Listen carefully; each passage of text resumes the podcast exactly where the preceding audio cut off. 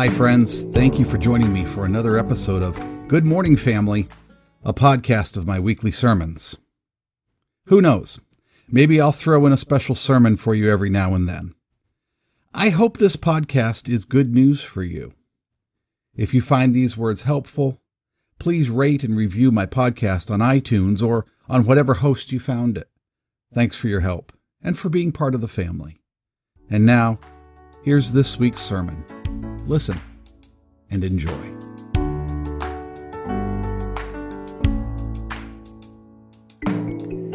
Good morning, family.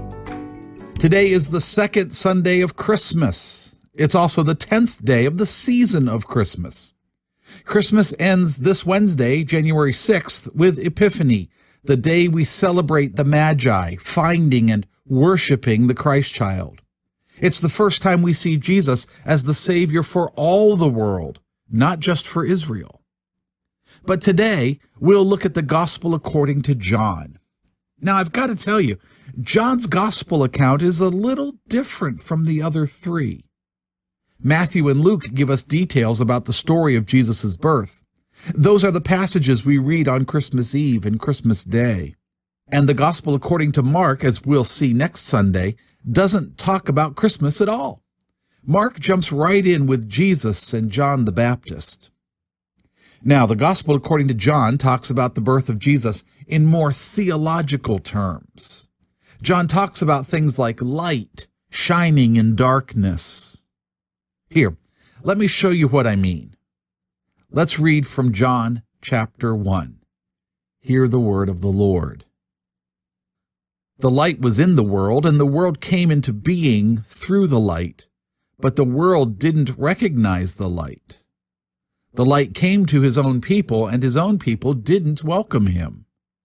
But those who did welcome him, those who believed in his name, he authorized to become God's children, born not from blood nor from human desire or passion, but born from God.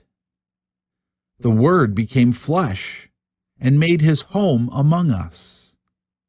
We have seen his glory, glory like that of a father's only son, full of grace and truth. John testified about him, crying out, This is the one of whom I said, He who comes after me is greater than me because he existed before me. From his fullness we have all received grace upon grace as the law was given through Moses, so grace and truth came into being through Jesus Christ. No one has ever seen God. God, the only Son, who is at the Father's side, has made God known. This is the word of the Lord. Thanks be to God. Well, Happy New Year. We've just concluded a year in which we experienced many things happen that we thought could never happen. Many things we thought were nailed down came loose. We find ourselves a tad bit overwhelmed and a bit relieved that 2020 is finally over. Sadly, people are suffering extreme stress or even depression about the pandemic. 2020 has been a year of loss, some have lost friends and loved ones. Some have lost jobs. And people everywhere are looking for something they can trust in the new year.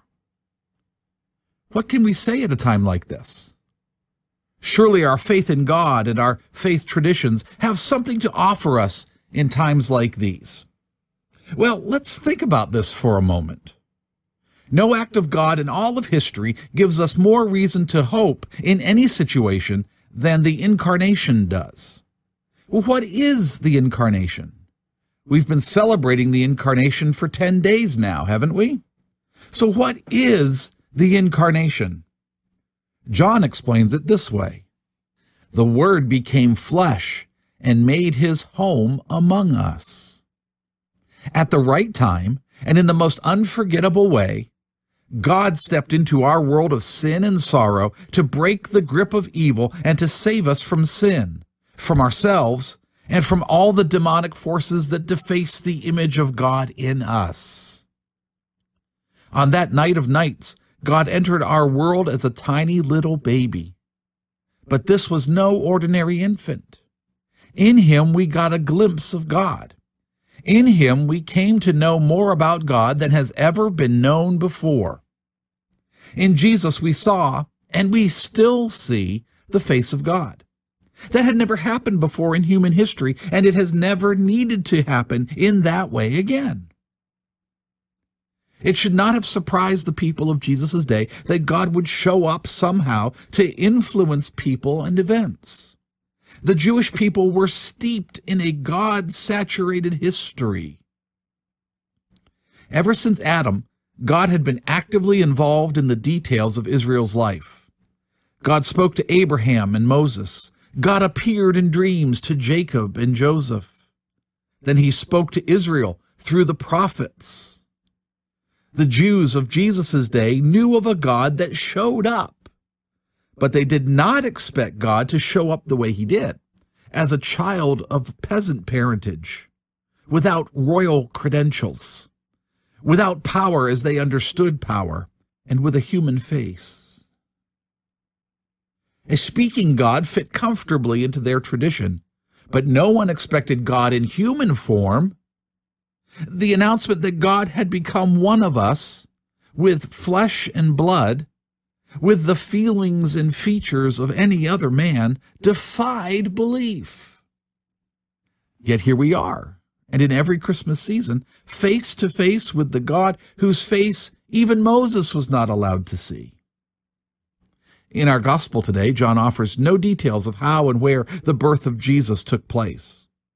John simply says, the light, that's Jesus, came to his own people. John gives us no manger scene, no adoring shepherds, no wise men from the east, just the incredible revolutionary announcement that God has become like us in Jesus so that we can become like him. In the incarnation, in Jesus becoming one of us, we see the nature of God in a way that far exceeds any previous understanding. In Jesus, we're able to see all of God we need to see. Last week, we talked about the importance of catching a glimpse of Jesus. But today, I want to say that it's crucial for us to keep looking at Jesus, to keep our eyes on Jesus, if we want to know what God is like. This is a vast improvement over the way things used to be. Thanks to Jesus, God is no longer a distant and disembodied voice. The incarnation shows us that not only is Jesus like God, but God is just like Jesus. And he always has been, though we didn't always know it. Isn't it wonderful to know that the God who came to us in Jesus still comes to us? The experience is not limited to dead saints and distant history. It happens every day to and through some of the strangest people and circumstances. And it can happen to you. And maybe it already has. Now, most of us have a well developed theology for the good times in life. When everything is going well in our lives and in our world, we get along fine with the God of good times. And when times are really good, we sometimes get along fine without God. But our theology of prosperity with God in an Armani suit disappears when tragedy strikes. Where is God when our world falls apart? Where is God when we face tragedy beyond description? If you think back to Good Friday last year, I told you the story of Elie Wiesel in the Auschwitz concentration camp where both his parents and his sister died, and where he witnessed unspeakable horrors. He told of one terrible evening when the whole camp was forced to watch the execution of three prisoners, one of them a child. As the three victims were being prepared for execution, a man asked out loud, Where is God? As the whole camp was forced to march past the gallows where the victims were hanging, Wiesel heard the same man ask again, Where is God now?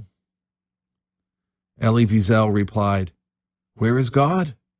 God is here, hanging on the gallows.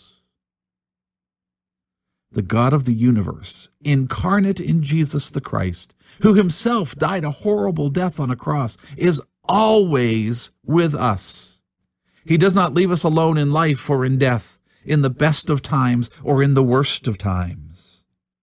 Thankfully, God always, always, always shows up at the most unexpected times and in the most unexpected ways and in the most unexpected places. Let's pray. Good and gentle God, we join with creation and the angels above in praising you, our Maker and Redeemer, for the wonders around us, for the glory of your grace, and for the Christ child, born in a stable, who is salvation for all people upon earth. Thank you again for sending your Son so that we can know you and your love for us. Again, we pray for our world and especially for all those affected and afflicted by the coronavirus. Give us your healing, your protection, and your peace, we pray. And now, using the words debts and debtors, let us pray with boldness the prayer that Jesus taught his disciples to pray. Our Father, who art in heaven, hallowed be thy name. Thy kingdom come, thy will be done on earth as it is in heaven. Give us this day our daily bread, and forgive us our debts as we forgive our debtors. And lead us not into temptation, but deliver us from evil. For thine is the kingdom, and the power, and the glory forever. Amen. Well, thanks again for joining me. Your job this week is to love at least three people and make sure at least one of them doesn't deserve it, okay? Because everybody needs to know that God loves them no matter what, right? Don't let these days rob you of your joy. With Jesus, we always, always, always have hope. Now receive these words of benediction. The Lord bless you and protect you. The Lord make his face shine on you and be gracious to you the Lord lift up his face to you and grant you his peace. Amen. Amen.